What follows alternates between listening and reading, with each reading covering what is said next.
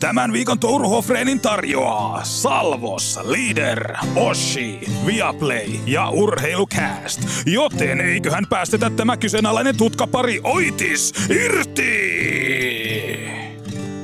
Tervetuloa Touru Hofreen podcastin pariin. Siellä varmasti joku vannoutunut kuulija nyt kuuntelee, että mitä helkkaria. Eihän Touru ikinä juonna tätä alkua. Nyt onkin käsillä erikoisjaksojen erikoisjakso, koska minä istun yksinään täällä studiossa äänityslaitteen äärellä. Podcastin toinen juontaja Sami Hofreen on Göteborgissa nuorten kisoissa. Kuuleeko Göteborg?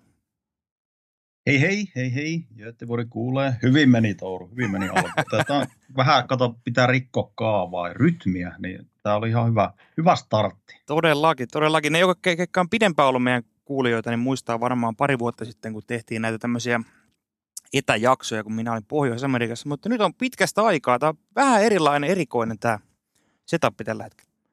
Joo, silloin vedettiin ihan, se oli se meidän eka kausi, niin siitä lähdettiin vyöryttää tätä ja silloin aina, aina tota, niin tällä tyylillä, että sä olit rapakon takana ja, ja mä olin itse siellä koirankopissa kuuluttamassa, niin, niin tota, kyllä tämä näinkin hoituu, ei, ei tässä mitään ongelmaa. Hoituu, hoituu. Mutta otetaanko heti kiinni Junnu kisoihin? Siellä on alkulohkot paketissa ja aika kiivas meno ollut.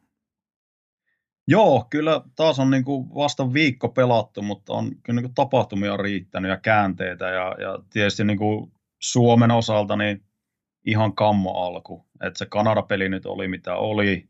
Siitä nyt ei hirveästi varmaan nyt budjetoitukaan mitään, mitään niin kuin suuren yleisen silmissä, mutta se Saksa-tappio, niin se oli ihan katastrofi. Et tuli väkisinkin mieleen siinä turnauksen alussa, että ettei taas kävisi vähän niin kuin tuolla seitsemän vuotta sitten Montrealissa, kun Suomi sai sen jälkeen ihan helvetin huono startin siihen turnaukseen ja, ja sitten tuli, tuli tota, niin kanssa tämmöiselle altavastajalle tappia ja siitä sitten karsintasarjaa ja Jukka Rautakorvelle kenkää ennen sitä.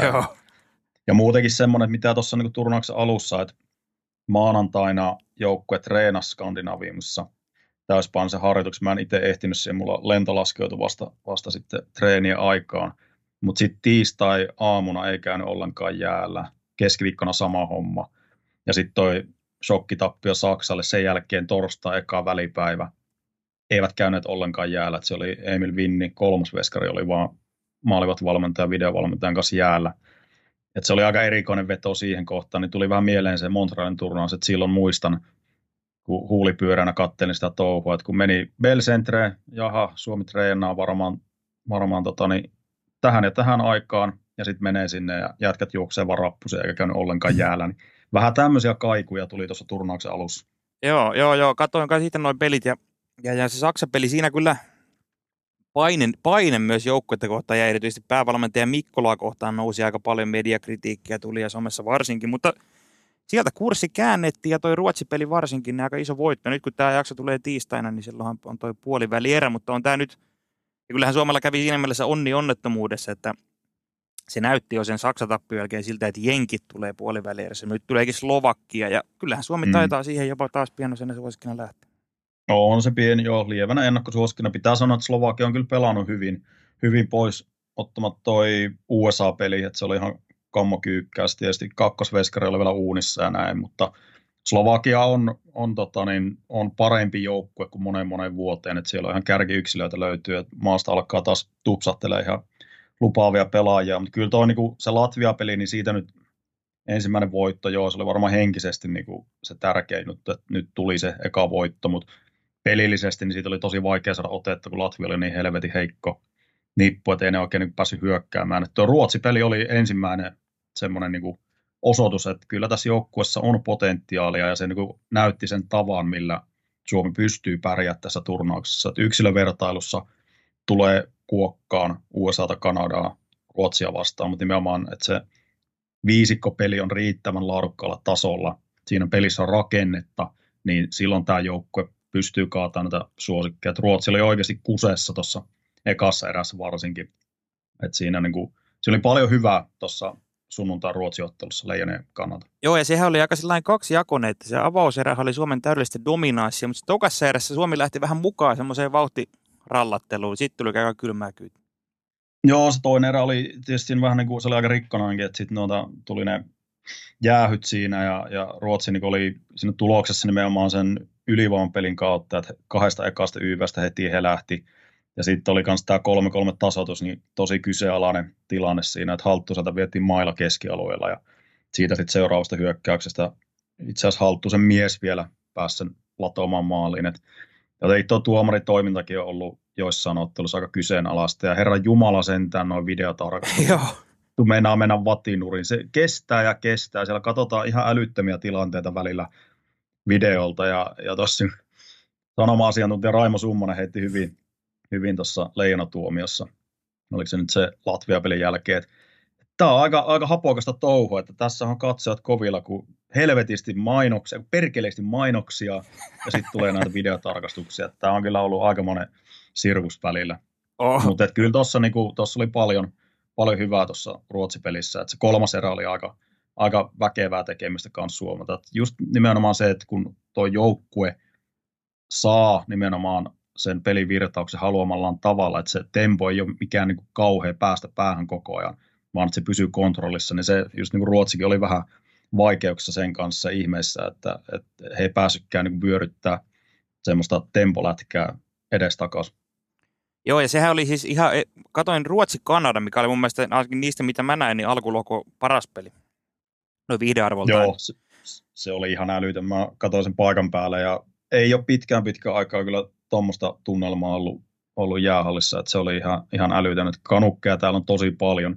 Tuossa TSN Mark Mastersin kanssa juttelin sanoa, että kolme ja puoli tuhatta kanadalaista on matkustanut paikan päällä ja se, se kyllä kuuluu, että häkki täynnä. Ja se on myös makea nähdä, että täällä, mitä ollaan aikaisemminkin noiden miesten mm kohdalla puhuttu, että katsomokulttuuri, kannattajakulttuuri, kun Leijonilla ei ole semmoista virallista niin fanijoukkoa, mm. Niin täällä on sitten toisessa päädyssä on, on semmoinen niin fanikatsomo, että ne, ne pitää sitä meininkiä ja ottaa sen muun yleisön aina mukaan ja, ja se niin kuin luo ihan helvetin hyvän tunnelman. Että tätä, tätä voisi miettiä. Niin, niin siis Ruotsilla, niin, niin Ruotsilla on siis se fanikatsomus. Joo, joo, siellä on kaikki liput ja, ja vehkeet joo. ja siellä on chantit ja muut tikissä. Että se, se, niin kuin, se on vähän semmoinen niin kuin ton katsomon sielu, että se, se aina sytyttää ton katsomon sitten niin kuin kannustuksia muuhun, että se on ollut makea. Niin, niin. Mutta just sitä Ruotsi Kanadasta oli sanomassa sitä, että sehän oli semmoista tempodynamiittilätkää. Et siinä ei ollut niinku, se tempon vaade oli aivan jäätävä. Siinä ei ollut varmaan kahta sekuntia kertaakaan aikaa kiekon kanssa kenelläkään. Mutta sitten taas Suomi-Ruotsi, kun eihän Suomi voi lähteä tuollaiseen mukaan, kun ei materiaali vaan riitä pärjään tuommoisessa tuommoisessa dynamiittilätkässä, niin sehän oli taas ihan erilainen, että Suomi otti nimenomaan sillä rytmityksellä ja tämmöisellä meidän peliaatteella se. Että se on niinku se, mikä Suomen DNAhan kuuluu, millä ne voi pärjätä tässä turnauksessa vielä. Kyllä, kyllä, kyllä, kyllä. Joo, ja se oli tosi niin kypsä kypsä se Suomen ote siihen, että, että hallitsi kiekkoa tosi rauhallisesti ja niin kuin kierrätti kiekkoa viisaasti ja, ja just vei sitä tempoa alaspäin. Että just se Kanada-Ruotsi-peli, niin se muistutti tämmöistä kuin NHL playoff-ottelua intensiteetiltään ja temmoltaan. Ja just se kuuluisa vaade, kamppailu, luisteluvaade, niin ihan älytöntä luokkaa. Että se oli kyllä se oli nautiloista seurata. Oh, oh, oh. Otetaan tähän hei pieni mainoskatko ja mennään sitten vielä tarkemmin noihin junnukisiin. Touru Hofleen! Kärmettä pyssyyn, Mamma Roosan illalliselle ja laskun tullessa laulaen kotiin. Koko Suomen hankkeen fanipoikapitoisimman NHL-podcastin teille tarjoaa tällä viikolla tilitaito.fi nimittäin mikäli kaikista maailman ihmisistä Ville Touru sai onnistuneesti, miettikää raakana Sääksjärveltä suoraan joulujen jälkeen, sai oman yhtiönsä kasaan, niin kyllä saat muuten sinäkin, kunhan muistat mennä osoitteeseen tilitaito.fi. Kajaanin tilitaito, se on tämän Touru Ouru Hofreen perheen go-to-paikka. Se on se ykkössentteri. Älkää lähtekö itse arpomaan, vaan antakaa ne kaikki yrittämiseen liittyvät ongelmat sen alan ammattilaisille, kuten teki Touru. Mä en väitä, että kannattaa kaikessa kopioida Tourua, mutta tässä ei tarvittu kansallislauluakaan. Se osoite on tilitaito.fi. Voimakas suositus myös Tourulta. Se osoite on tilitaito.fi. Touru Hofreen. Tätä kuuntelee myös kersantti Muukka. Ja Junnukisa perkuu jatkuu. Mennään yksilötasolle. Tuosta Suomenkin joukkueesta, kun paljon puhuttiin varsinkin alkuturnauksesta ja mitä jos äskenkin vähän sivuttiin, että Suomella ei materiaali riitä tuommoiseen, niin jos lähdetään yksilö yksilöltä vertailuun, niin miten, millä mielellä olet seurannut, tai kuinka tarkkaan, niin kuin, mitä huomioita Suomesta yksilötasolla? Aika nuhasta on ollut. Ei, niin kuin ennen turnausta otettiin esille, niin kyllähän tuossa hyökkäyksessä on just ihan SM-liigassa isossa rooleissa olevia pelaajia. Just Konsta Helenius Jukureissa tosi vahvaa kautta pelaa. Ykkössentterin rooliin laitettiin vaikka häkkipään 17-vuotias Jani Nyymän taistelee maalipörssin voitosta Ilveksessä. Ja Oiva Keskinen, ihan näitä sensaatiopelaajia tapparasta pystyy noin kivikovasta hyökkäyksi keskikaistalla operoimaan. Ja Lenni Hämeenaho, tämmöisiä pelaajia paljon odotettiin, mutta ei ole vielä, on ollut tosi, tosi vaikeaa. Kyllä toi Ruotsipeli oli siinä mielessä aika tärkeä Suomelle, että sieltä nimenomaan Hämeenaho nyt sai sen ekan maalin, ja Jani Nyyman ennen kaikkea, mm. Nyyman onnistui, koska Nyyman ei ole pelannut huonosti, mutta se, se tuska on paistanut kyllä niin ihan sinne piippuhyllylle asti, että just tuossa ennen sitä avausmaalia sunnuntain pelissä, niin monta kertaa Nyyman tuli vaihtoon, puri, pydisteli päätään ja, ja kerrankin löi mailan, mailan säpäleiksi ja, ja niin semmoinen kauhea vimma ja niin kuin ratkaisunälkää tuolla jätkällä on, ja on ollut paikkoja, mutta nyt sai sen avausmallin tehtyä, niin toi voi kantaa vielä aika pitkälle.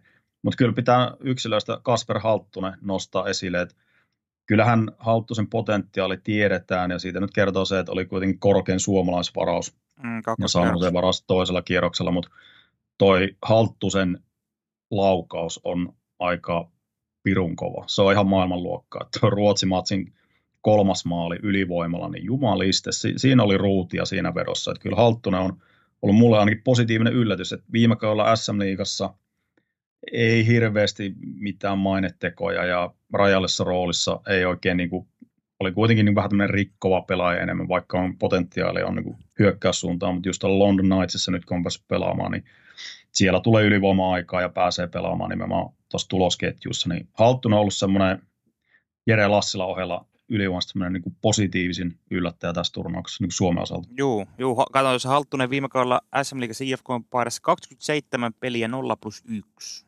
Ei jäänyt kyllä hirveästi merkintöjä sieltä. Tota mä mietin, että just tämä Suomenkin joukkue, tässä on jo paljon varattu NHL, on reilu kymmenkunta pelaa ja siinä menee tietysti Konsta Helenius korkealla ensi kesänä, mutta kuinka moni tästä Suomen joukkueesta tekee NHL-uran? Tai ylipäätään – no tekee NHL-uran, saatika nousee NHL-tähdeksi, koska en mä näe, että se ihan hirveästi just Konsta Helenius, niin se nyt varmasti varausnumerokin se kertoo, jos se menee top 10, niin siitä varmaan tulee. Mm. Mutta ketä sen takana? Ei tässä ihan hirveästi ole enää semmoisia, joista voi sanoa, että varmasti, että tekee niin vaikka pelaa 500 peliä NHL. Ei todellakaan. Ja tämä itse asiassa on ollut ihan sama viime vuosien ajan. Että tuossa miettii vaikka niitä Antti Pennasen joukkueita, jotka pärjäs hyvin, tuli pronssia, hävisi M-finaalin, niin ei niissäkään joukkueissa, kun Anton Lundell oli poikkeus, että Lundellista pystyy sanoa, että tulee NHL mm. mutta ihan samalla tavalla, että kyllä tässä on niin kuin materiaalin puolesta, niin ei ole ollut mitään tykkijoukkueita, että ihan sama tässäkin. Lähdetään tuosta nostaa nyt, ketä, ketä tekee nhl Niklas Kokko, kyllä. Tekeekö? Ää, kyllä mä luulen. Mä luulen, että Kokossa on potentiaalia. Että niin no joo, veskareita on aina vaikea arvioida tämmöisiä alle 20. Joo, Mä, mä tykkään tuosta kokosta, se on, siinä on potentiaalia. Mä uskon, että siinä on, siinä on kaveri, joka tekee NHL-uran. Öö, hyö, näistä hyökkäistä Jani Nyyman, no menee Pohjois-Amerikkaan, mutta minkälaisen uran tekee, Joo. missä roolissa. Että tuo Nyyman on, on tosi kiinnostava tapaus. Mulla on siihen, mä heitän Nyymanin, jatkaksi vielä siitä? Joo, anna tulla vaan. Meinaa, kun, sehän on siis varattu toisella kierroksella, että periaatteessa saumoja saa varmasti. Mä näen siinä niin paljon, tätä on aikaisemminkin puhuttu, mutta se on Patrick Lainemaisia fiboja niin kuin ihan eli, eli, pelikielessä ja elekielessä, että laajat liikeradat, ei mikään hirveän sähäkkä. Toi ei ole kaikista parhaimmilla niin laineista, kun monta kertaa puhuttu, niin tähän nykypäivään NHL, että se liike on mm. Pikkasen verkkasta, että se on iso kysymys.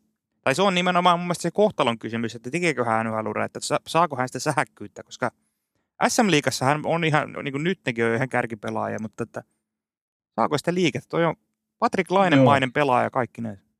Joo, kyllä. Joo, on se liike on, on jähmeä, jos se näkee ihan suorassa luistelussa, että, että voimaan tuli ihan valtavasti lisää. Tuo oli aika jäätävä, kun kysyin, kysyin tuossa aikaisemmin tuolta Jesse Pulkkiselta, joka on tuo joukku iso jätkä, että olet se joukkueen vahvin pelaaja. Ja sitten se heitti, että kyllä se varmaan tuo Nymanin Jani on.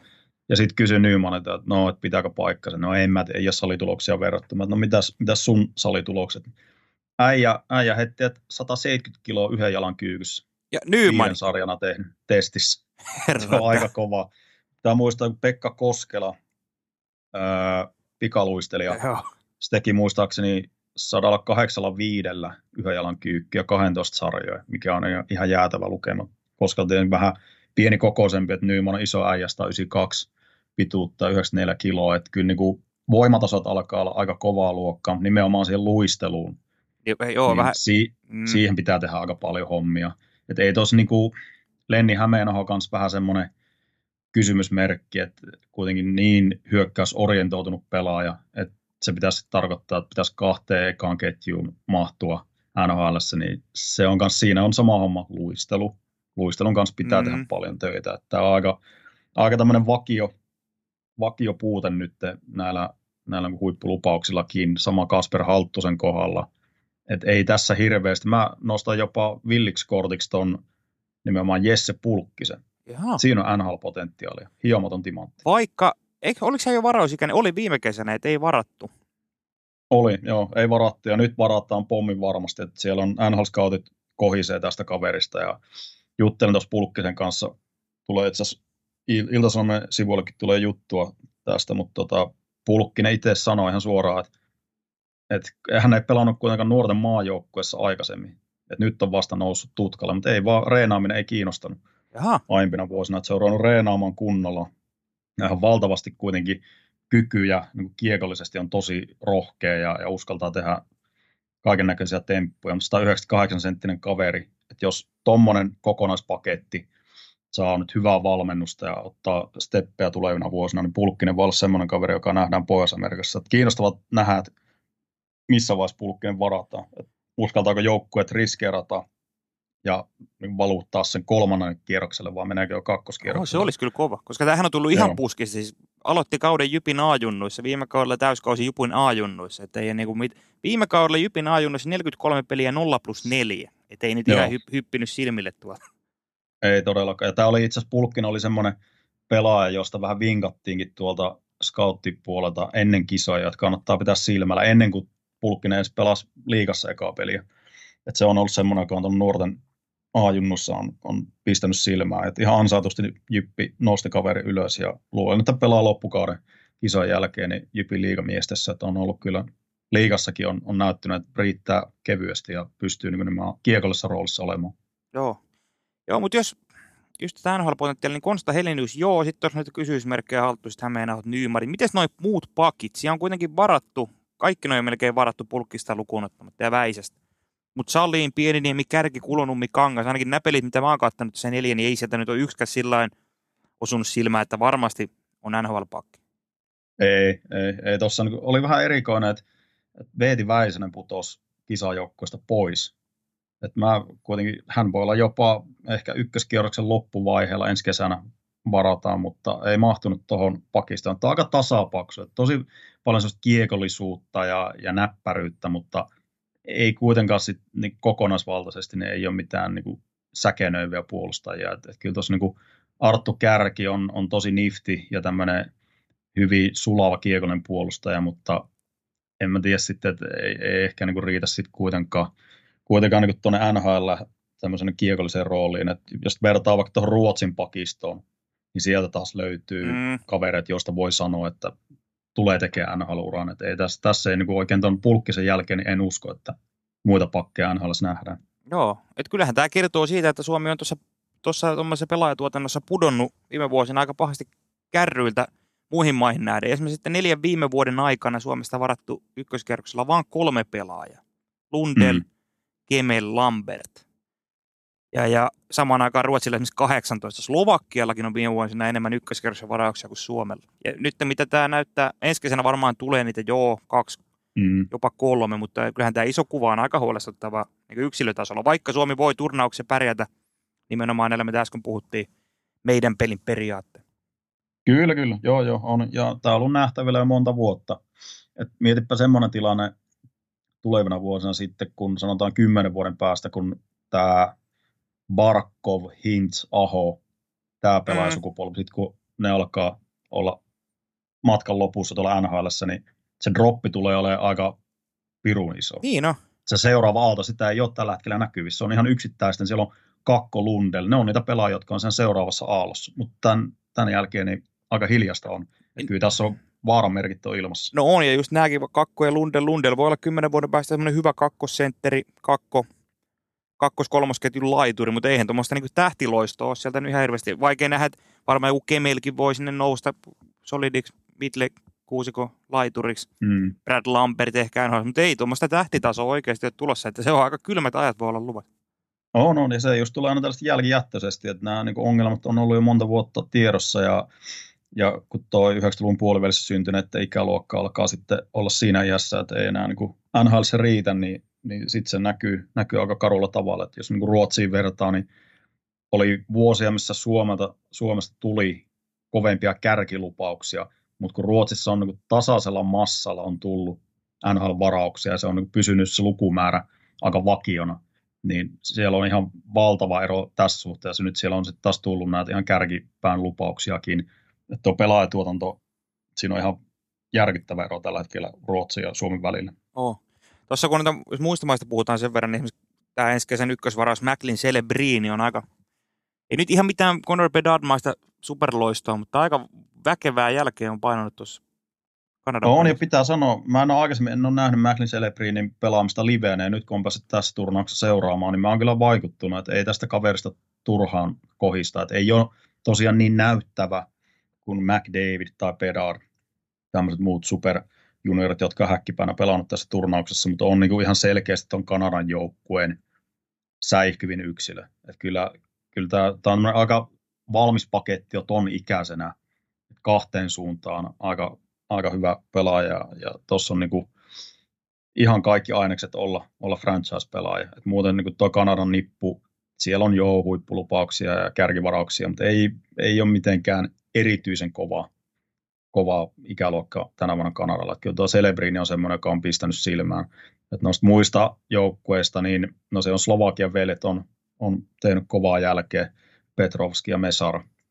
Et siellä on niinku paljon, paljon hyviä merkkejä, mutta kyllä tuossa niinku USAn joukkueesta Cutter Cottier, joka oli muista varmaan viime kevään MM-kisassa, oli Jenkkien joukkueessa, niin siinä on, siinä on semmoinen kaveri, ja, ja sitten Lane Hudson puolustaja, niin Joo, siinä on, siinä on kanssa aika kova. Joo, Kanadalta pak, pakki toi Kolumbuksen ykköskierroksen varaus alkoi viime kesä, että Denton Matejczak, se on pistänyt mulla silmään.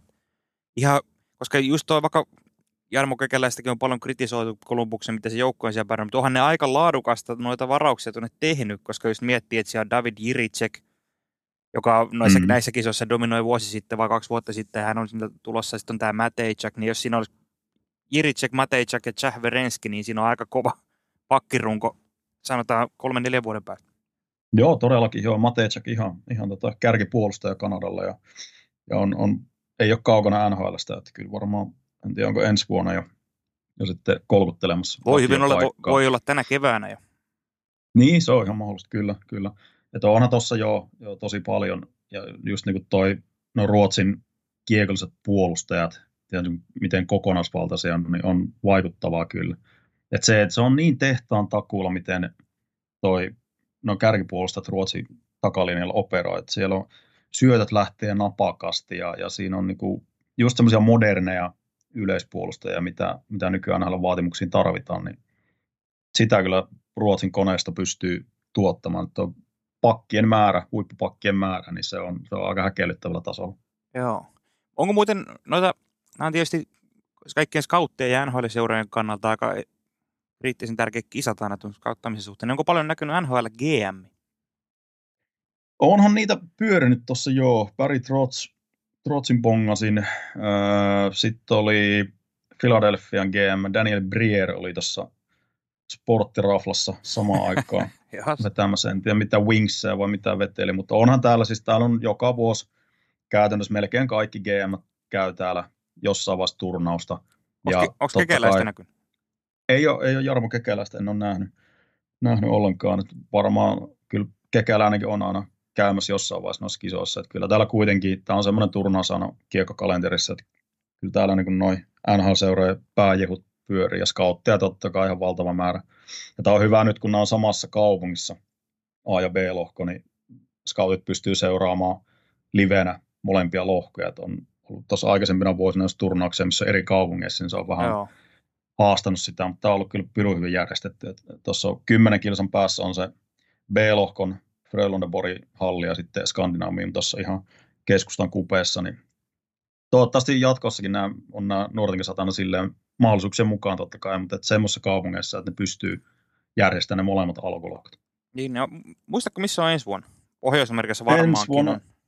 Joo, Ottavassa ensi vuonna. Ottava, okei. Okay. Joo, en muista nyt onko, tai itse asiassa taitaa olla, molemmat lohkot on Ottavassa. Että onhan siellä toi Ottava 67 halli on siinä keskustassa ja sitten tietysti toi Canadian Tire Center on siellä sitten Kanadassa, mutta joo, Ottavassa on, että siinä on ensi vuonna NHL-kirjeenvaihtajalle, niin pääsee seuraamaan näitä kisoja ihan paikan päälle. Ai ai. Hienoa, jäädään odottelemaan Ottavan kisoja ja mennään tästä näin manskat. Touru Hofreen, et sä voi antaa Hoffalle Tourun käsipainoja. Koko Suomen eittämättä kansainvälisimmän NHL-podcastin teille tarjoaa tällä viikolla Viaplay, nimittäin Tourun tärpit tulossa. Aivan tuota pikaa ottakaa itsekin ylös se, että mitä aiotte katsoa jokainen NHL-ottelu suorana lähetyksenä Viaplaylta. Se osoite on viaplay.fi. Menkää laittamaan tilausta sisään heti tähän vuoden starttiin. Se osoite on viaplay.fi. Touru Hofreen. Liekköhän Takatsakki on jo lopettanut kuuntelun, koska Pratti ja Hukhesi ovat vieneet Tourun suosion. No niin, ja sitten on junnukisa-asiat perattu ja siirrytään meidän bread and butter butterin eli, eli NHLn pariin. Tietysti tuossa on ensimmäisenä, eikä ihan vähäkään ole puhuttanut Toronton maalivahtikriisi. Me ollaan tätä käyty aikaisemminkin jo läpi, mutta nythän se on kärjistynyt sitä aika lailla. Ilja Samsonov painettiin waivers Herra Jumala sentä, että on mietinyt tätä tilannetta. Plan on ollut nyt käynnissä jo vajat kymmenen vuotta. Seuraavan Austin Matthewsin, Mitch Marnerin, William Nylanderin. Tota voittokonetta nyt on hiottu ja viilattu vuodesta toiseen, mutta silti Toronto Maple Leafsin se isoin kysymysmerkki edelleen, maalivahti. Mm. Miten vaikeaa sinne on hommata riittävän laadukas maalivahti? Tuo joukko on niin kusessa – sen palkkakaton kanssa, koska kärkijätkät ottaa ihan järkyttävän ison siivun, niin sitten joutuu vetämään tuommoisella sekundatavaralla vuodesta toiseen. Tämä on ihan käsittämätön sirkus. Mm. Ja nyt, ja, jo, joo, ja se ei voi olla tekosyy, että se Joseph Wall on nyt pois, ei hänen varansa kyllä varmaan mitään rakennettu. Mutta nythän tämä kärjistössä tosiaan pari päivää sitten, kun, kun, kun tämä on ollut pinnalle jo pidempään, mutta nyt siellä jopa päävalmentaja Sheldon Keefe heitti toimittajille, että Trailivin, GM Trailivin tekee varmasti kaikkensa tämän tilanteen ratkaisuksi, että me tarvitaan torjuntoja. Ja olihan se aika monen Samsonovin bussin alle heitto, siinä mielessä ei sitten yllättänyt yhtään, että hänet painettiin pihalle sieltä, mutta nyt eletään aika mielenkiintoisia hetkiä, koska kyllähän Tor, kaikki tietää, että Toronto jahtaa nyt maalivahtia. Että mistä ne sen saa. Nyt on, toi ei, ei ole ihan optimaalinen tilanne markkinoilla, kun kaikki tietää, että sä haluat ostaa, niin hinnat on varmaan aika korkealla. Että eihän Torontolla tässä mitään helppoa ratkaisua päästä ulos.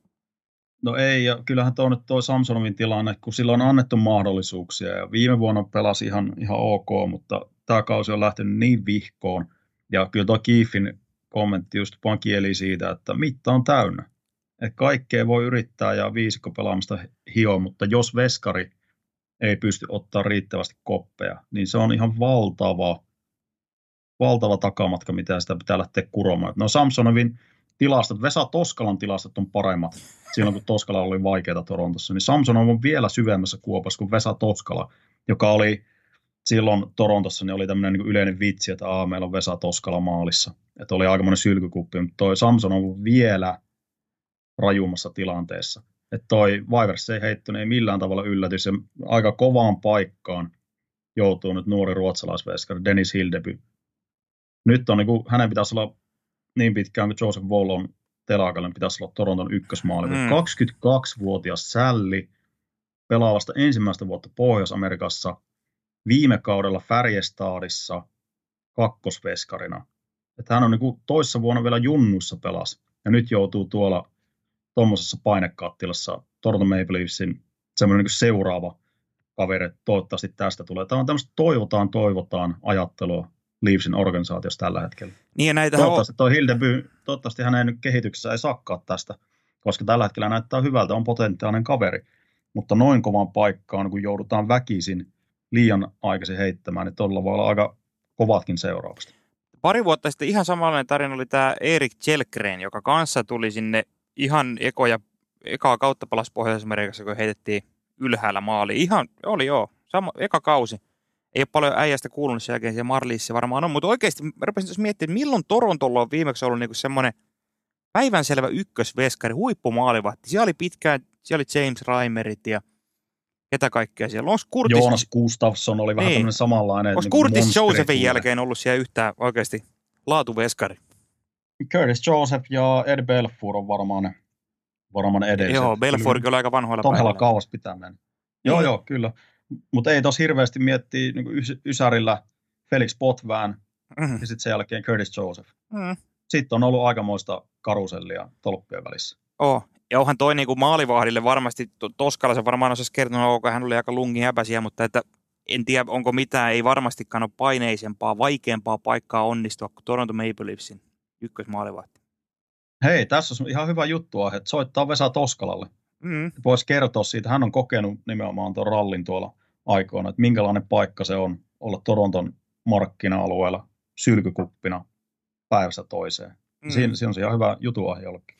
Niin no, tuossa kun mä katselin, että ku, koska Toronto nyt varmaan hommaa joku maalivahdit. Me ollaan puhuttu Juuse Saroksesta, onko ne, se nyt ei varmaan vielä saatavilla, kun Nashville on siellä pudotuspelikesessä mukana. On John Gibsonista puhuttu. Se varmaan voisi ollakin, jos Toronto saisi jotenkin sinne kikkailtua palkkakato alle, mutta sitten mulle tuli mieleen että se ihan jokerikortti. Tämmöinen high risk, high reward maalivahti Marc-André Fleury.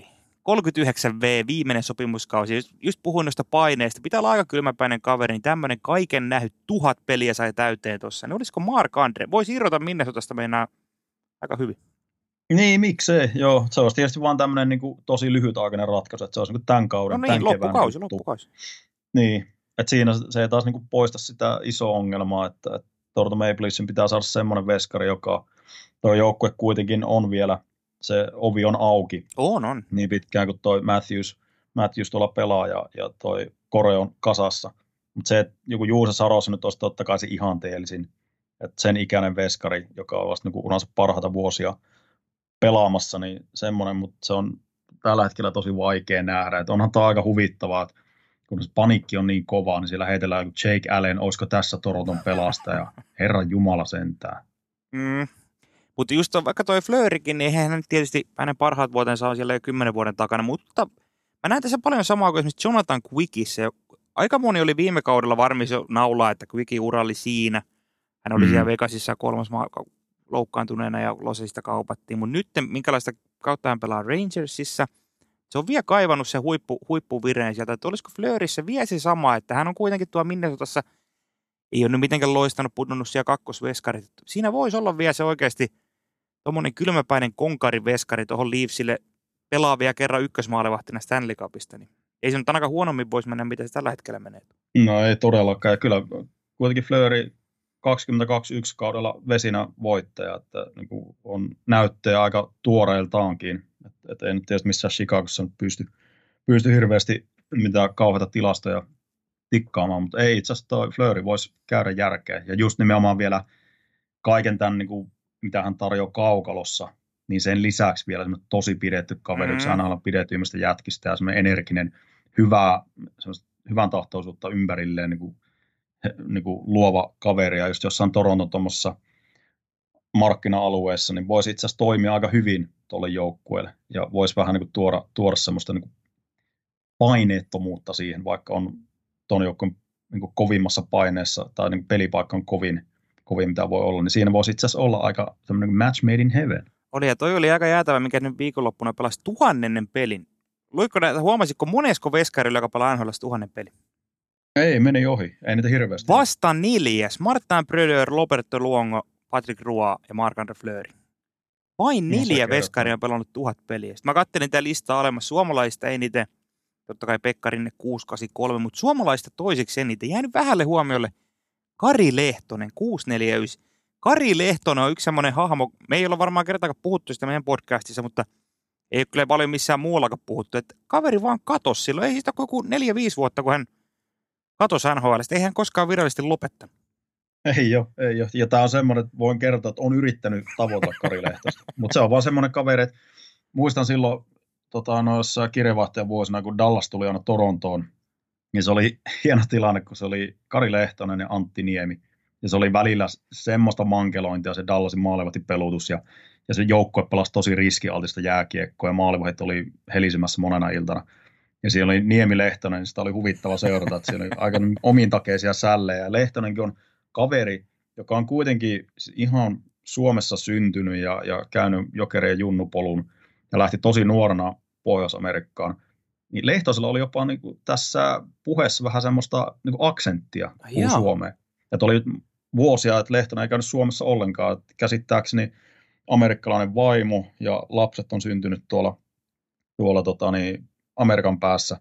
Että oli vuosia, että Lehtonen ollenkaan käynyt Suomessa. Että hyvin semmoinen mystinen kaveri. On todella. Ihan superlupaus silloin aikoinaan.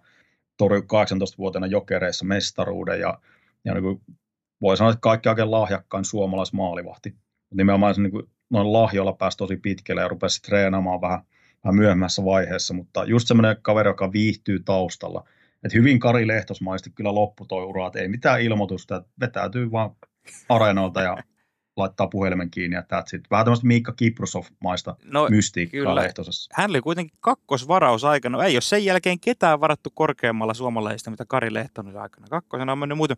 Mutta just tämä Lehtonenkin, jos te, mä en muista nähneeni, lukeneeni uran jälkeen tässä 2018, kun se loppui, niin et yhtään mitään juttua, mitä kuuluu Kari Lehtoselle. Ei ole ainakaan hirveän itse tyrkyttänyt media, koska mäkin muistan, mä oon laittanut kerran hänelle viesti johonkin numeroon, mikä jostain saa, että olisiko kiinnostusta. Ei polo kuulunut kaverista.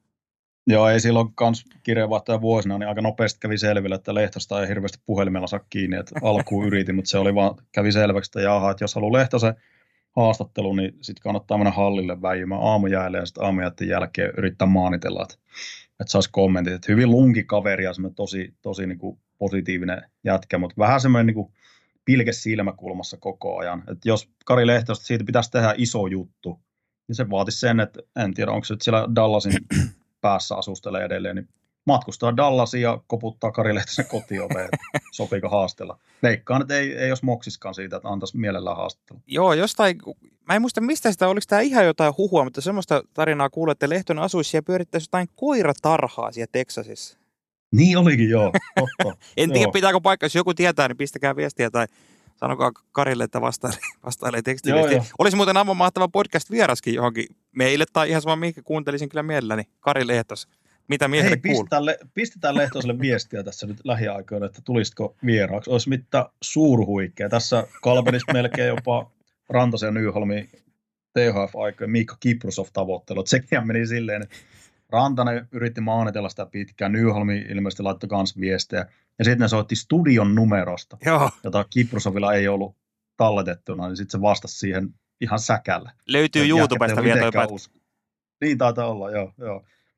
Laitetaan Lehtoselle hakemus sisään ja katsotaan, miten käy. Todennäköisesti ei käy yhtään mitään. Näin on, näin on. Siirrytäänkö seuraavaan aiheeseen? Ei kun vaan. Mihinkä hypätään seuraavaksi? No otetaanko, otetaanko hei Sebastian Aho? On sitten aika jäätävä. Tuossa noin, luetellaanpa nämä ihan kylmät numerodatat. Kolme viime ottelua, 11 pinnaa. 2 plus 9. Ja ensimmäinen kahteena peräkkäisenä päivänä neljä pinnaa tehnyt pelaaja NHL koko vuosi tuhannella. Se, Jeremy Roenick? Jeremy Roenick oli jo marraskuun 99 NHL tilastopalvelun mukaan, mikä oli edellinen tämmöinen, että kaksi peräkkäistä päivää neljä pinnaa, mutta onpahan Aho ottanut Carolinalta reppuselkä. On, joo, vähän pakkokin, että kyllä tuo Carolina tilanne on, on heidän kannalta aika huolestuttava, että kyllä aika kovaa, että Aho painaa nyt tällä hetkellä melkein sadan pisteen tahissa. Mm. Ei ole tehnyt yli 90 pistettä vielä NHL-uralla, niin tämä voi olla semmoinen kausi. Että vähän semmoinen, Ahokin on tuossa monta vuotta huipputasolla pelannut ja tiedetään se nerokkuus, tietokone, mikä raksuttaa Ahon päässä, niin kyllä niin tehtaan takulla suorittaa. Mutta kyllä tässä tällä hetkellä, kun Carolinaa sitä maalinteko, ratkaisuosastoa katsoo, niin on siinä ihan älyttömästi kysymysmerkkejä. Et ei, se, ei se voi olla niin, että Aho, Aho kantaa tätä joukkuetta, koska sitten kun pudotuspeleihin mennään vastakkain pelotukset ja muut, ja jos Carolinasta pystyy ottaa se yhden ykkösnyrkin pois, mm. niin sen jälkeen on, on aika kapealla. Et tällä hetkellä just kun Kotkaniemikin vaeltaa kammoputkessa, mitä se on tänne yhden maalin S- joo, ku, ku, viimeiseen. Kuukausi, viimeisen ku, 16 ottelua viimeisen kuukauden aikana 1 plus 0. Joo, joo. Et se on niinku, aloitti kauden hyvin ja hehkutettiin kanssa Kotkaniemeä tuossa alkukaudesta, mutta tällä hetkellä niin ei siellä oikein, ei vaikea nähdä, mitä toi Carolina aikoo tehdä nyt siirtorajalla. Että mm. hommaako se siihen jotain lisää leveyttä. Ja toi Kotkaniemestä täytyy sanoa, että sehän on nyt viimeiset pari-kolme peliä niin jätetty alle 10 minuutin jääajoilla. Kyllä siellä valmennuskin mm. koittaa herätellä kaikin keinoin tätä kaveria. Ja mieti Rod Brindamuuria. Miten, siis siinä voi olla aika, aika kovilla kyllä niin välillä hermo, koska maalivahtipeli ala-arvoisella tasolla ollut, liigan heikonta maalivahtipeliä, ja sitten hyökkäyksestä ei tällä hetkellä oikein niin löydy leveyttä. Kyllä siinä saa aika paljon kikkailla ja pyöritellä sitä kokoonpanoa ja viilata sitä peliä, että Carolina pystyy raapimaan tuolla tahdilla voittaa. Mm. Kyllä niin kuin Rod Brindamore, niin Jack Adams Trophy kamppailussa pitäisi olla mukaan. Joo, ja kyllähän Carolina taas, niin kuin se on ollut vuosikaudet, katsonut edistyneitä tilastoja, niin maaliorittama suhde, SGF-prosentti, niin siellä se keikkuu taas kärkipäässä, että eihän siinä sillä tavalla ole mitään, mutta kyllä taas Carolinalla on niin, niin sama, sama laulu taas kuin kaikki laajempina kausina, että aho, joo, kantaa, Svetsnikov nyt tullut takaisin tärkeä, tärkeä paljon, mutta miten nämä just Kotkaniemi, Martin Netsas, Seth Chavis, mm. Teupo Teräväinen, nämä on kaikki top 6 hyökkääjä pitäisi olla ei noin noi niinku semmoisia, kenen kanssa pudotuspeleissä lähdettiin. Sitten viime vuonna esimerkiksi pudotuspeleissä oli kärkihevoset Ahon rinnalla, niin Stefan Niisen ja Jordan Martinuk, niin ei se voi olla kyllä tällä kertaa niin, jos Carolina haluaa jotain muutakin mm. kuin taas käydä siinä vaan pari kertaa pelaa. Ei todellakaan, ei. ei kyllä niin ohuella, ohuella menevät tällä hetkellä. Kyllä, mutta toi Ahosta haluan vielä sanoa se, että Ahohan on just, tuossa vähän säkin viittasit siihen, että se on niin kuin tuossa, ei mekään hirveästi Ahosta puhuta, eikä monet monet muukkaan. Että kaikki tietää, että se on huippupelaaja, mutta ei oikein mitään uutta. Että siellä se vaan on. Mutta tämmöisiä hetkiä, just kyllähän niinku, rupesi just itse miettiä, että suomalaisista NHL-pelaajista, mun, mä nostaisin, että Aho on, mulla on ainakin semmoinen kuva, että hän on kaikista kovin semmoinen kilpailija ja voittajatyyppi. Sille niin merkitsee se, mulla on jäänyt ainakin semmoinen, että Aho, Aho on nimenomaan se, ja tämä kertoo just siitä, koska kun Raanta heitettiin sinne waiversiin, mistä hän tuli takaisin, nostettiin ylös, mutta Aho silloin tuli media eteen ja ilmoitti, että joka jätkän pitää katsoa itsensä peilin, että ei tämä voi mennä niin, kuin niin että Raanta joutuu tai naulataan syylliseksi tästä. Ja sen jälkeen, mitä Aho on tehnyt, just mitä luettelin noin tehot, niin on kyllä itse ottanut. Ja just tämmöisessä paikassa kertoo nyt siitä äärimmäisestä kilpailijasta ja voittajatyypistä, johtajasta. Kyllä, kyllä. Joo, semmoinen johtajuus, mikä Ahosta paistaa. Että siinä on tosi paljon semmoista sakukoivumaista öö, piirrettä ja niin suoritusraivoa ikuisesti jäänyt mieleen silloin, kun Carolina meni ensimmäistä kertaa Ahon aikana ää, Itäisen konferenssin pudotuspeleihin ja siellä tuli sitten Kuokkendaaliin, niin se Ahon olemus sen viimeisen pelin jälkeen kopissa, se, se oli niin raskaasti petty, niin otti niin henkilökohtaisesti sen, sen putoamisen siinä, että siinä on kaveri, joka no, sitten kun Jordastaan lopettaa tai siirtyy muualle, niin kyllä Aho on se jolle lyödään se rintaan. Kaikin puolin niin ihan semmoinen johtajahahmo tuolle joukkueelle ja kaveri, joka oikeasti vaatii muilta, vaatii itseltään äärimmäisen paljon, mutta ihan samalla tavalla myös ympäriltä olevilta pelaajilta vaatii tosi paljon. Kyllä niin kuin Aho on semmoinen, joka Leijonissa laittaisi jopa se rinta seuraavan turnauksen. Parkko vedelle kyllä.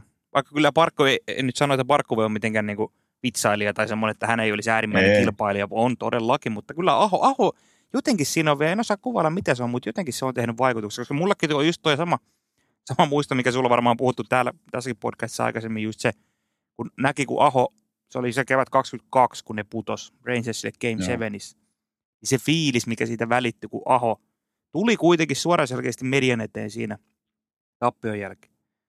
Niin se, sitä ei voi kuvailla sanoa, minkälainen se, niin se välittyi se tunne siitä, että tämä jätkä, tällä tämä merkkaa vähän enemmän kuin vain yhtä tappia. Joo, siinä ei hirveästi vitsillä tulla sisään siihen tilanteeseen, että siinä pitää niin kuin aika tarkasti punnita sanat. Joo. Mennäänkö seuraavaan? Mikäs meillä on listalla? Pulyjärven Jesse, otetaan siitä kiinni. Tossa no niin. Mekin puhuttiin silloin viimeis, kun nauhoitettiin, siitä on jo useampi viikko aikaa, oli tämä tryout, mutta ei ole paljon Pulyjärvestä kuulunut. Siitä on nyt mennyt kolme viikkoa. Hän oli ilmeisesti se nyt viime viikon loppuna ollut Pittsburghin treeneissä, mutta eihän toi nyt kovin hyvältä näytä. Hän oli kolme viikkoa harjoitteli yksinään aika huolestuttavaa on kyllä Puljärven kannalta. Niin, sitä on kaksi hiljaisuudessa jatkettu sitä tryouttia, eikö se ollut silloin, mitä se on, kymmenen päivää joo, joo. alun perin. Ja, ja tota, mä luulin, että Puljärvi on jo paremmassa kunnossa siinä kuntoutuksessa, mutta selvästikään näin ei ole. Et, et onhan tuossa niinku isot riskit Pittsburgh otti. Et mä, silloinkin puhuttiin, että, että Puljärvi niin tuon kymmenen päivän jälkeen tai jopa ennen sitä saataisiin nähdä jo Askissa, mutta kyllä on aika, aika pitkän matkan takana. Tos mielenkiintoista kuulla Puljärveltä, että missä mennään tällä hetkellä. En ole törmännyt Puljärven haastattelu ainakaan viime aikoina. Ei ole missään ollut. Ei, sen verran korjaa, eihän, eihän Pittsburgh mitään riskiä siinä mielessä ottanut, eihän Puljärvelle sopimusta. Että he vaan otti kattoa se sinne, että tuleeko mitään. Niin, kyllä, kyllä. Joo, joo. Mutta silleen, että, että niin siinä tuli itselle tuli sellainen kuva vaan, että tämä on aika lähellä nyt, että Puljärvi olisi pelikunnossa, no niin. mutta selvästikään näin ei ole. Koska tämä asettaa taas sitten ihan erikoiseen valoon tämän Puljärven ratkaisun, jos hän on hän ei ole niin kuin lähelläkään pelikuntoa ollut, kun hän, mikä kiire sinne oli sitten lähteä sinne Pohjois-Amerikkaan. Että kyllähän tämä tekee Puljärven enemmän hallaa, jos hän on tuo nyt yrittämässä, ei saa sopimusta tryoutilta, kuin se, että se olisi Suomessa mm-hmm. vaikka pelannut, vetänyt itsensä kuntoon. Että erikoinen kiire vaikutelma tässä. Voihan tietysti olla, että viikon päästä tilanne on ihan eri ja Puljärvi pelaa tuossa, mutta kun just tämä hiljaisuus on ollut kyllä huolestuttava. On, on, on. Ja ei, kato, ei kärppiä mahu, kun siellä on Nick Richie Domino, niin, joo, ei sinnekään, sinnekään oikein ollut mitään saumaa. Mutta joo, pitää, pitää seurata tarkkaan tätä tilannetta. Ja, että jos Pittsburghissa nyt tuo tryout ei, ei tuota sopimusta, niin sitten on kiinnostavaa nähdä, että mikä on se seuraava ratkaisu. Että onko siellä ottajia sitten muuallakin. No niin, en tiedä. niin ja sitten kun, no kun tämä on se, mitä mekin puhuttiin, että se on se kaikista isoin kysymys, että onko hän kunnossa. Tämä on niin iso leikkaus, on esimerkkejä pelaajia, jotka ei ikinä toipunut pelikuntoon tästä, että pystyykö Puljärvi enää pelaa. Sitäkin pitää alkaa jo pohtia, jos se tästä nyt kohtaalla miehestä mitään kuulu. Ja tässähän Kyllä, on... onko, se, niin. onko se mitään videoklippejä tullut nyt viime Oli jotain, oli jotain, mutta ei se ollut mitään kova vauhtista. Se oli ainakin mitä mä näin, ne oli semmoista keskialueja tai kikkailukiertoja. Ei, joo, joo. Siinä mielessä, mutta onhan tämä Pittsburghin tilannekin muuttunut siinä mielessä, että siitä kuukauden takaisin, kun puhuttiin, että siellä olisi nyt tonttia ottaa ihan jopa jopa niin kuin punaisella matolla se laiturin paikka, mutta siellä on nyt hei, tai Brian Rust on palaamassa nyt ilmeisesti vuodenvaihteen jälkeen, Matt Niedo on palaamassa, Rickard Rackel palasi jo, Valtteri Puustinen on esiintynyt aika piirteisesti, ei siellä nyt tällä hetkellä kyllä Puljärvellä sitä tonttiakaan niin hirveästi tarjolla. Ei, Kuopio Jutti on ottanut käytännössä nyt sen tontin, mitä, mitä vähän niin oli tarjolla Puljärvellä. Se oli ihan hauska, kun se oli, miten pitkä se oli se Pittsburghin ylivoimapeli kuivaputki. Se oli ihan Joo. kammo pitkä. Joo, se oli siis, no seuraa 13 peli. Kuopio tuli laittaa sen kuntoon. Juti laittoi kuntoon, joo. Ja on ollut kyllä niin kuin, hieno nähdä, että Boostissa on vähän paljon samaa kuin Pulvijärvessä, että semmoista niin kuin, niin kuin tosi positiivinen niin sälli. Niin ja no, kielitaidon puute on kanssa sama, että just noita haastatteluja kun on lukenut, niin joukkuekaverit on niin nauriskellut että ei se hirveästi niin kieli on vähän, vähän broken English ja joutuu vetämään, mutta, mutta niin kuin semmoista niin kuin, hyvää energiaa tuo ja, ja jätkät tykkää tuosta, tuosta puustisen asenteesta. Ja on ollut hieno nähdä, että on niin ihan puskista noussut ja tämmöinen late bloomeri, että ei ollut ikinä mikään junnu tähti. B-stä lähti Kalpa B-stä silloin HPK ja siellä sitten Antti Pennasen koulussa koulittiin ammattipelaajaa ja siitä sitten nuorten maajoukkueeseen oli tuossa 2019 junnujoukkueessa, joka voitti Vancouverissa kultaa ja liikassa niin nousi tähtipelaajaksi. Sitten sieltä lähti grindaamaan Pohjois-Amerikkaan ja nyt on sitten niin kuin kiinni tuossa vakipelipaikassa. Niin hieno tarina kaikkinensa. On todella. Ja Pittsburgh joukkueena, nyt on taas piristymisen merkkejä. Mä, mä oon missään vaiheessa vielä kirvestä kaivoa heittänyt Pittsburghin suhteen, mutta tätä ottaessa on pinnan päässä pudotuspeliviivasta ja kolme peliä vähemmän pelannut kuin Tampa sinne yläpuolelle. Ja mä uskon vieläkin, että toi Pittsburgh tuosta lähtee, kun tämä idän, idän tilanne on kyllä, jos siihen otetaan pikkasen kiinni, niin on sitten aivan täysin levällä. Tuossa on niin kuin viivan ympärillä Toronto, Tampa, Washington, Devils, Pittsburgh, kaikki yhden pisteen sisällä toisista.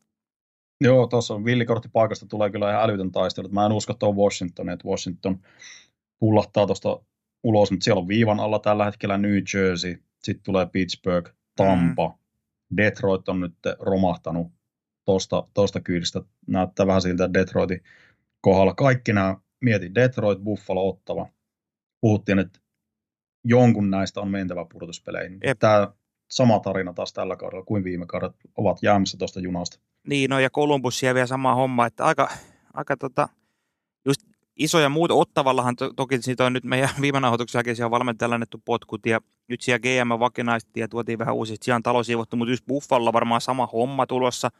Ne on nyt tässä kolme vuotta vetänyt niillä samoilla miehillä. On vihdoin jotain mm. stabiliteettia siellä Adams ja Granado, mutta kyllä tämä on niin Buffalolle aivan järkyttävä pettymys ollut. Ja mä oon Buffalon pelejä kattonutkin, niin kyllä se on vaan niin kaukana voittamisesta se Buffalon pelaaminen. Et en mä tiedä, onko se materiaalisesti edelleen niin vihreätä, että siellä on niitä nuoria jätkiä paljon, mutta kyllä se on niin semmoista kohelointia se Buffalon pelaaminen, että ne kyllä tarvii On. jotain, jotain ravistella. On, on, joo, ja se viisikko puolustaminen, se sama ongelma, mikä viime vuonnakin, niin se on riittämättömällä tasolla. Tuntuu, että jotenkin tuo joukkue ei vaan, ei vaan opi, opi millään, että tämmöinen luupäinen joukkue, ja just niin tuo vihreys on hyvä sana kuvaamaan Buffalo, että se on vähän semmoista niin kuin junnu, junnulätkää vieläkin, että kiinnostavaa nähdä, mikä Don Granaton tilanne on, että onko se asema miten vakaa, jos ja kun tämäkin kausi päättyy pettymykseen, ja jos se vielä jää kauas tuosta pudotuspelipaikasta, että ei se ole niin koukkimassa lähelläkään tota viivaa, niin Mm. voi olla, että siellä taas laitetaan talo uusiksi ja laitetaan seuraavaa coachia sisään. On, ja, ja, ja just katsoo vaikka millä, millä, millä Tortorella on laittanut Filadelfian kuntoon, niin tuommoitteesta pitäisi ottaa kyllä Buffalon mallia. Kyllä se on. Joo, joo. Joo, joo, tuommoinen kurikenraali sinne johtamaan ja näyttämään eteen, niin kyllähän se, se on semmoinen, semmoinen, mitä Buffalo vaatisi tuossa, että kyllä toi ottavan ratkaisu nyt oli täysin oikea, että ei, ei vaan DJ Smithin alaisuudessa, niin ei toi kelkka kääntynyt millään, että saa nähdä nyt Jack Martin, se nyt ei mikä pitkäaikainen ratkaisu todennäköisesti, Ei varmasti. tämmöinen, niin kuin, tämmöinen kelkan kääntäminen tässä ja nyt on se iso juttu siinä. Ja muutenkin just Steve Staios nyt uutena, uutena pomona siellä, niin, niin sielläkin on aika paljon niin kuin petrattavaa ja vähän aika paljon samoja, mitä tässä Toronton kohdalla silloin aikoina oli ongelmia, että nyt ne on varannut hyvin ja siellä on kärkitalenttia löytyy aika paljon, mutta nyt pitäisi tätä balanssia saada tuohon kokoonpanoon ja nimenomaan siihen pelaamiseen paljon enemmän. Mm. Detroitista haluan nostaa sen, kun tuossa Pulierosta puhuttiin ja Patrick Kane nyt on ollut siellä sama, sama leikkaus takana. Vaikka Kane on, en mä tiedä onko se sekoittanut tai Detroitin joukkojen pelaamista, varmaan ehkä vähän, mutta ei se nyt yksin ole syy tuohon romahdukseen, mutta henkilökohtaisella tasolla Kane 13 peliä, 13 pinnaa. On aika lujaa tullut kyllä kaveri sisään ja mä just puhuinkin tätä silloin aikaisemmin, mutta kun Detroit tuosta jää, näyttää jäävän pudotuspeli junasta, niin toi Kane voi olla siirtorajalla aika haluttu palanen, kun se on nyt näyttänyt, että pienellä sopimuksella pystyy olemaan vielä tuommoinen ratkaisupelaaja. Joo, ja kyllä selkeästi tuossa Keinissä oli hyvä, hyvä insertti ESPNllä, missä tota Emil Kaplan haastatteli Patrick Kanea, niin siinä just kysyttiin sitä, että, hän vielä olemansa niin NHLn eliittipelaaja. Niin kyllä semmoinen siru olkapäällä on tällä hetkellä. Kyllä Kane vielä haluaa todistaa, että kuitenkin silloin vähän niin kuin puolikuntoisena hakkasi yli 90 pistettä mm. Chicagossa. Kyllä jos terveenä vaan pysyy, niin kyllä Kane edelleenkin tuommoinen piste per pelipelaaja tässä liigassa ja nimenomaan keväällä voi olla ihan ratkaisupelaajakin, niin sitäkin kautta varmasti Keinin palveluksesta ollaan kiinnostuneita noissa huippujoukkueissa. Niin hän kuitenkin alle kolmen miljoonan sopimuksen teki tonne. Siitä jos Detroit pitää puolet, niin tulee aika huutokauppa Keinistä, kuka sen tuossa saa vielä kevään korvaan. Kyllä, kyllä. Mutta, mutta. Ja sitten oliko vielä idästä? Hei, mä haluan ottaa tuon Coloradoon nopeasti kiinni. Tuo on mielenkiintoinen tilasto nyt, kun ollaan virallisesti vuoden 2024 puolella. Niin arvaappa, missä on Colorado sijoituksen muodossa kalenterivuoden 2023 pistemäärässä koko. Kun se, se viime kevät oli niin kova, että kyllä ne aika korkealla on top 5. No on, kevyesti kakkosena. Oho, Mieti sitä, tälläkin kaudella Jared Bednar on puhunut sitä, että ei, peli ei, ei vaan niin, ei riitä tällä hetkellä, pitää olla parempia.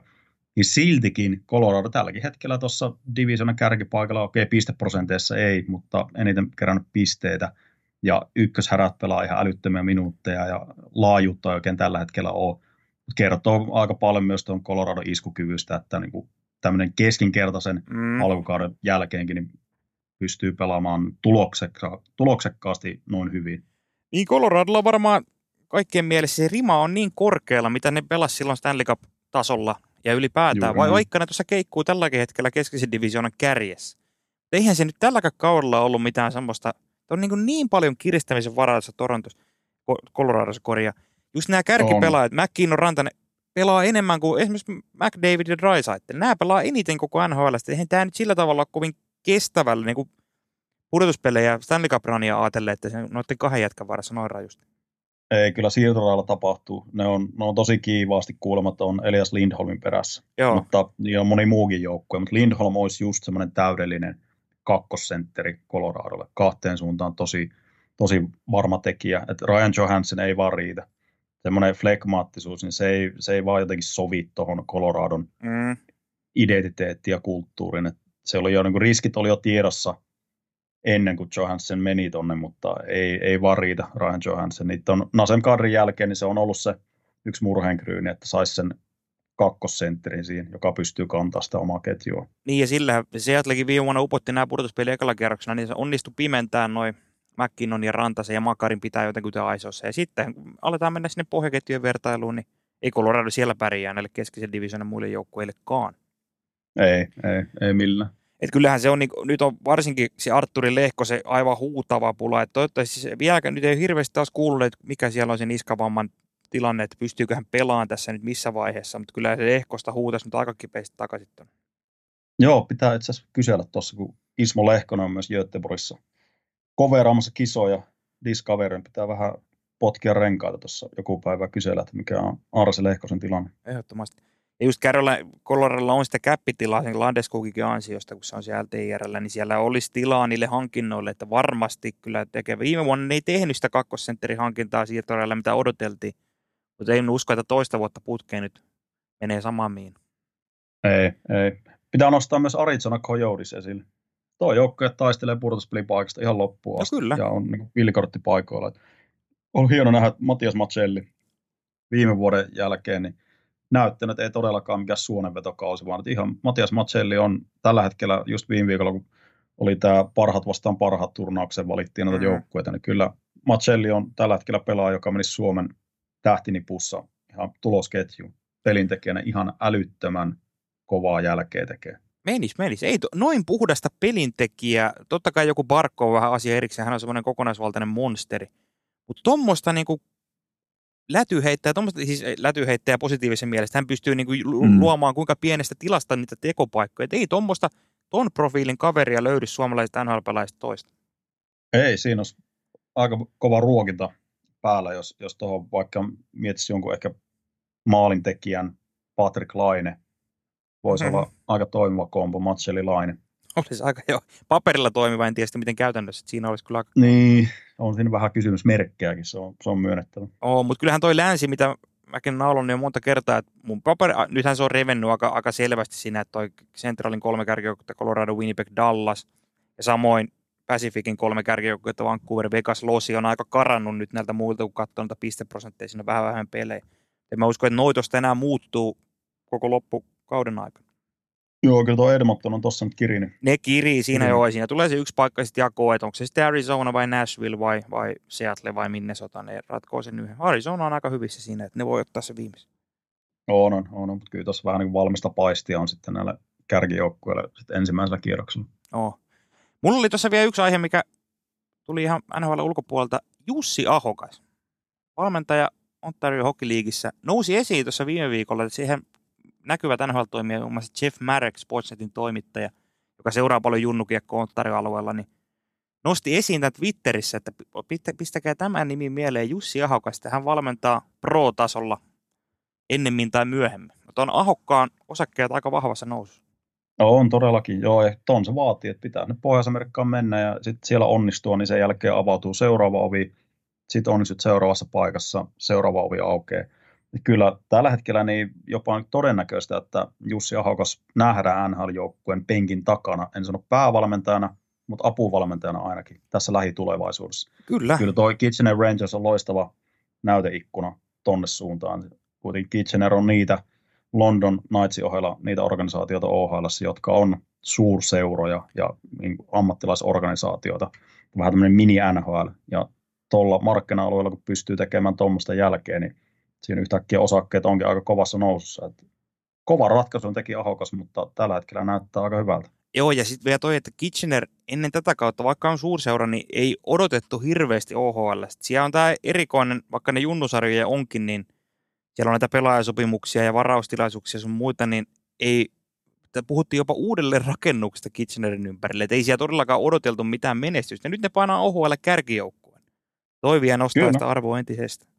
Joo, joo, todellakin. Ja siinä on niin kuin Mike McKenzie, GM, Bob McKenzin poika, joka viime kaudella, kun antoi kenkää päävalmentajalle, hyppäsi itse puikkoihin loppukauden ajaksi.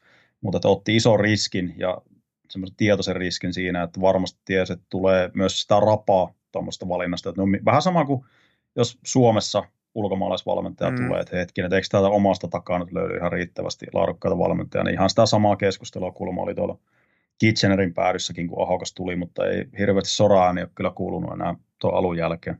Oi, ja toivo itse, kyllähän Ahokas on aika nopeasti noussut nyt, niin kuin ollaan puhuttu ja yleisessä keskustelussa, että kuka suomalaisvalmentaja on NHL seuraava. No Ahokas on mennyt yhtäkkiä sinne pörssikärkeen. Tuossa hei oikeasti se voi no, nopeallakin aikavälillä. Tuossa Ki- Kitchener, ajatellaan, jos voittaa OHL, menee Memorial Cupiin, siellä valtaansa huomio, siellä menestystä, niin ei se, se voi oikeasti olla pari vuotta, niin Ahokas on jonkun NHL, NHL-joukkueen valmennustiimissä. Joo, täysin mahdollista ja hyvä niin näyttää tietää, että tämä on se tapa, millä, millä tänne tullaan. Että ei se, se, että huudellaan Euroopan päässä, että haluaa valmentaa NHL, niin se on nähty jo vaikka Jukki Jalosen kohdalla, että ei se vaan, ei se vaan riitä. Että kyllä se vaatii sen, että sinne pitää mennä paikan päälle ihan tekemään sitä hommaa ja, ja tekemään itseensä näytille myös ja niin myymään itseensä myös sillä tavalla ja, ja niin sitä mainetta kasvattaa. Tämä on kuitenkin mainebisnestä ja pitää tietää oikeat ihmiset, että noita ovia aukeaa. Mm.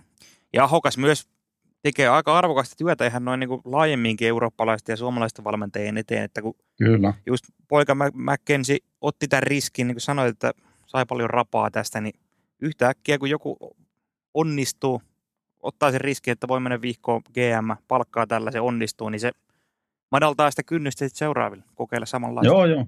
Tienraivas hommia. Että kyllä, Kyllä. silloin, kun Alpus Huone ja Ivan Linkka eivät onnistuneet siellä omissa seuroissaan, niin kyllä se niin kuin, semmoisen tietynlaisen kylmän kauden loi Mm. eurooppalaisvalmentajalle, että se rima on tosi korkealle, että kukaan ei uskalla ottaa sitä riskiä. Että kyllähän noi semmoiset potentiaaliset nimet, jotka nyt on välä, ollaan väläytetty tässä, että jotka on seuraava niin kuin eurooppalainen päävalmentaja NHL, niin kyllä ne on kaikki niitä, jotka on tuolla tällä hetkellä Pohjois-Amerikassa valmentamassa AHL apuvalmentajana jossain tiimeissä. Että sitä kautta se ovi aukeaa. Mm. Kyllä. Onko vielä jotain listalla vai mennäänkö viikon tärppeihin? No mä odotan eniten nyt tätä viikon tärppiosastoa. Tässä on nyt MM-kuplassa, niin tuo NHL-ottelun seuraaminen vaan haastavaa ollut, mutta, mutta tota, niin, heitä sieltä tipsit. Mä en ole yhtään kattonut tämän viikon otteluohjelmat, mitä siellä on luvassa. On aika hyviä. Viaplay tärpit. Tiistai keskiviikko yö heti tuosta noin Rangers Carolina. Nousukuntoinen Carolina. Nyt mitataan ja Sebastian Aho tuli kuuma. On vielä divisioona taisto, aivan huippupeli. Sitten mennään torstai perjantai yölle. Ai mikä herkkupala. Dallas, Colorado. Suomalaisittain Mm. käykö. Ja samoin toinen huippu herkkupala torstai perjantai yöltä. Vegas, Florida. Finaali uusinta. Tuossa oli jouluaaton aattona tämä matsi. Florida voitti sen. Nyt jos Florida tämänkin vielä onnistuu kampeen tässä toista kertaa Vegasin nurin, niin osakkeet nousee entisestään, koska mä oon erittäin vakuuttunut tuosta, mitä Florida tekee tällä hetkellä. Sitten mennään vielä lauantai, puoli primetime, kello 23, Colorado, Florida. On aika herkku peli lauantai-iltaan, vielä tällainen niin kuin puoli primetime, niin kuin sanoin. Aika hyvä kattaus. Mulla käy Ja tässä, nuorten lätkää, totta No, kai. juu, ja koko tu- viikon. on, on, on. Ja itsehän lähden huomenna aamulla Tour de Skille.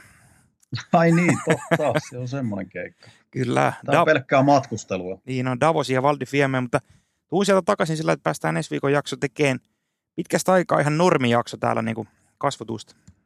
Joo, todellakin tässä on ollut vähän tämmöistä nyt joulun pyhien takia, niin ollut tämmöistä rikkonaisempaa, rikkonaisempaa tekemistä, mutta ensi viikolla ollaan takaisin molemmat tutussa TH-studiossa ja laitetaan NHL-paketti viikon päästä. Näin tehdään. Palataan viikon päästä taas. Es-tu prêt, Monsieur Toru Au Canada, terre de nos aïeux, ton front est sans. Merci, c'est suffisant, Monsieur Toru. Eiköhän tää ollut tässä.